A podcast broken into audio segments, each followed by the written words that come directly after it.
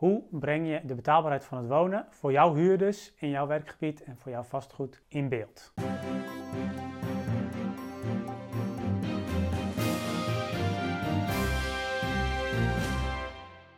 De betaalbaarheid van het wonen, dat is voor heel veel corporaties natuurlijk de nummer één bestaansreden om uh, ja, uh, in hun werkgebied actief te zijn. Hè? Dus uh, om mensen met een kleine portemonnee, om ervoor te zorgen dat zij ook in kwalitatief goede huisvesting zijn voorzien. Alleen, hoe zorg je er nou voor dat je ook echt weet of je die betaalbaarheid op een goede manier kunt garanderen en of je dat ook op de meest optimale manier doet? Uh, wat je dan eigenlijk met elkaar moet vergelijken is aan de ene kant natuurlijk de kosten van je vastgoed. Dat is uh, eigenlijk alle woonlasten, dus dat zijn uh, niet, alleen, is niet alleen de huur, maar ook lokale lasten, gemeentelijke lasten, andere belastingen, van het waterschap bijvoorbeeld. maar ook de energielasten, hè, die vormen daar natuurlijk ook een groot deel van. Um, en die wil je afzetten tegenover het inkomen wat een huishouden heeft, wat daarin woont, plus het gedrag wat zij vertonen rondom keuzes met geld en dergelijke. Dus dat is eigenlijk het pakket van informatie wat je wilt hebben als je gaat kijken naar je betaalbaarheid. Nou, veel corporaties denken dat het heel ingewikkeld is om die data te verzamelen. Ze denken zelfs dat het soms uh, niet eens mag. Hè, bijvoorbeeld als het gaat om inkomensgegevens, uh, privacygevoelig natuurlijk. Um, alleen, het gaat hier natuurlijk niet om, uh, om inkomensgegevens bijvoorbeeld op huishoudensniveau. Want voor je beleid, voor je betaalbaarheidsbeleid, voor je huurbeleid, voor andere maatregelen die je wilt nemen in het kader van betaalbaarheid, heb je eigenlijk op een veel ander abstractieniveau die gegevens nodig. bijvoorbeeld op complex niveau om te kunnen sturen, eh, bijvoorbeeld op het niveau van bepaalde woningtypen, eh, bepaalde uh, buurten en wijken heb je die gegevens nodig. En dan zijn er verschillende mogelijkheden om daaraan te komen. Nou, huren heb je natuurlijk. Je weet je actuele huur, je weet wat de servicekosten zijn. Je weet wat mensen die um, als nieuwe huurder erin komen, wat die na mutatie als streefhuur gaan betalen. En um, je weet ook wat bij een bepaald inkomen, weet je ook wat voor uh, omvang van huurtoeslag mensen bijvoorbeeld krijgen. In grote lijnen weet je dat. Um, je weet ook wat lokale lasten zijn. Uh, soms is dat natuurlijk afhankelijk van de gezinssamenstelling.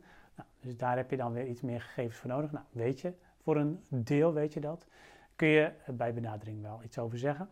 Energielasten, ook die kun je uh, bij benadering en zeker op complex niveau, kun je daar een goed beeld van krijgen uit verschillende bronnen. Hè? Dus die kant is, is redelijk goed gedekt. Uh, als het gaat om de inkomenskant, dan is het wat lastiger. Maar ook daar liggen wel mogelijkheden om de informatie te verzamelen. Als ik hier met coöperaties over heb, dan is er vaak het beeld dat dat niet mag of dat het niet kan, of dat het gewoon niet is. Uh, vaak wordt dan ook bijvoorbeeld genoemd de data die corporaties krijgen om de inkomensafhankelijke huurverhoging te bepalen.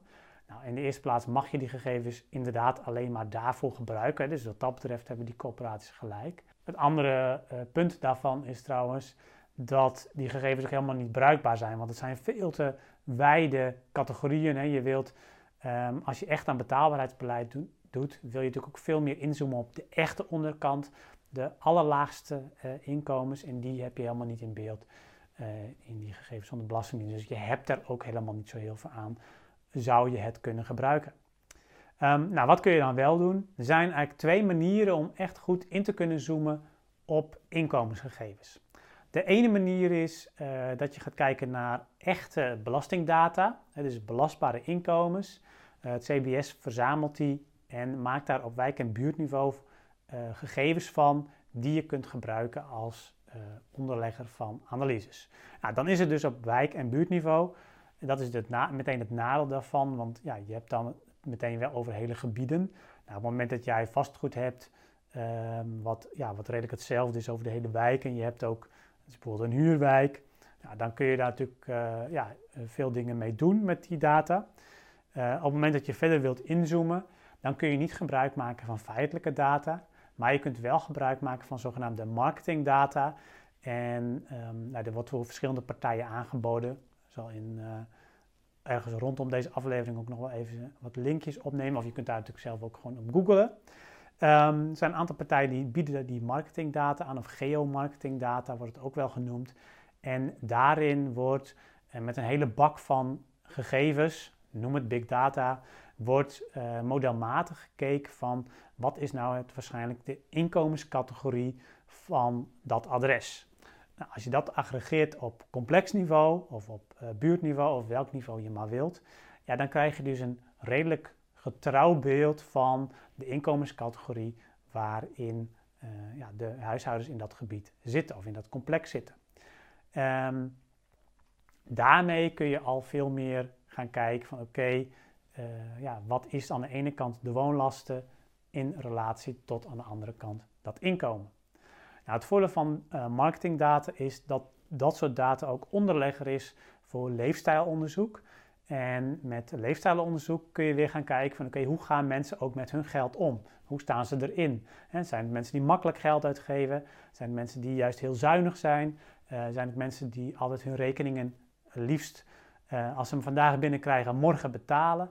Of zijn ze daar wat lakser in? Nou, op die manier kun je dus vanuit leefstijlonderzoek en uh, in inschatting van het inkomen, kun je dus ook op complex niveau gaan kijken van ja, wat voor betalers wonen daar. Nou, wat je daar nog aan uh, kunt toevoegen is natuurlijk alle data die je zelf als coöperatie hebt en alle kennis die je zelf als coöperatie hebt over je doelgroep, over bepaalde complex mensen die daar wonen. En als je dat allemaal bij elkaar optelt, dan heb je een heel goed beeld van aan de ene kant ja, de hoogte van de huur, de feitelijke hoogte van de huur en de feitelijke hoogte, ingeschat feitelijke hoogte van het inkomen en de mogelijkheid om dus uh, de huur te betalen. En daarnaast nog ook de leefstijl die daar dan bij hoort. Um, en ook op basis daarvan kun je dus natuurlijk weer inschatten in hoeverre je daar ook betalingsproblemen zou kunnen verwachten. Op deze manier heb je dus alle gegevens bij de hand, zowel aan de kant van de woonlasten als aan de kant van uh, inkomens en betaalgedrag, om goed betaalbaarheidsbeleid te voeren, eigenlijk op alle vlakken die je daar maar voor kunt bedenken. Heel veel succes daarmee en graag tot de volgende aflevering. Doei! Bedankt voor het luisteren naar deze podcast. Wil je nieuwe afleveringen ontvangen? Abonneer je dan op deze podcast. En kijk ook eens op onze website corporatiestratege.nl voor meer praktische tips en downloads die jouw werk als coöperatiestratege makkelijker maken.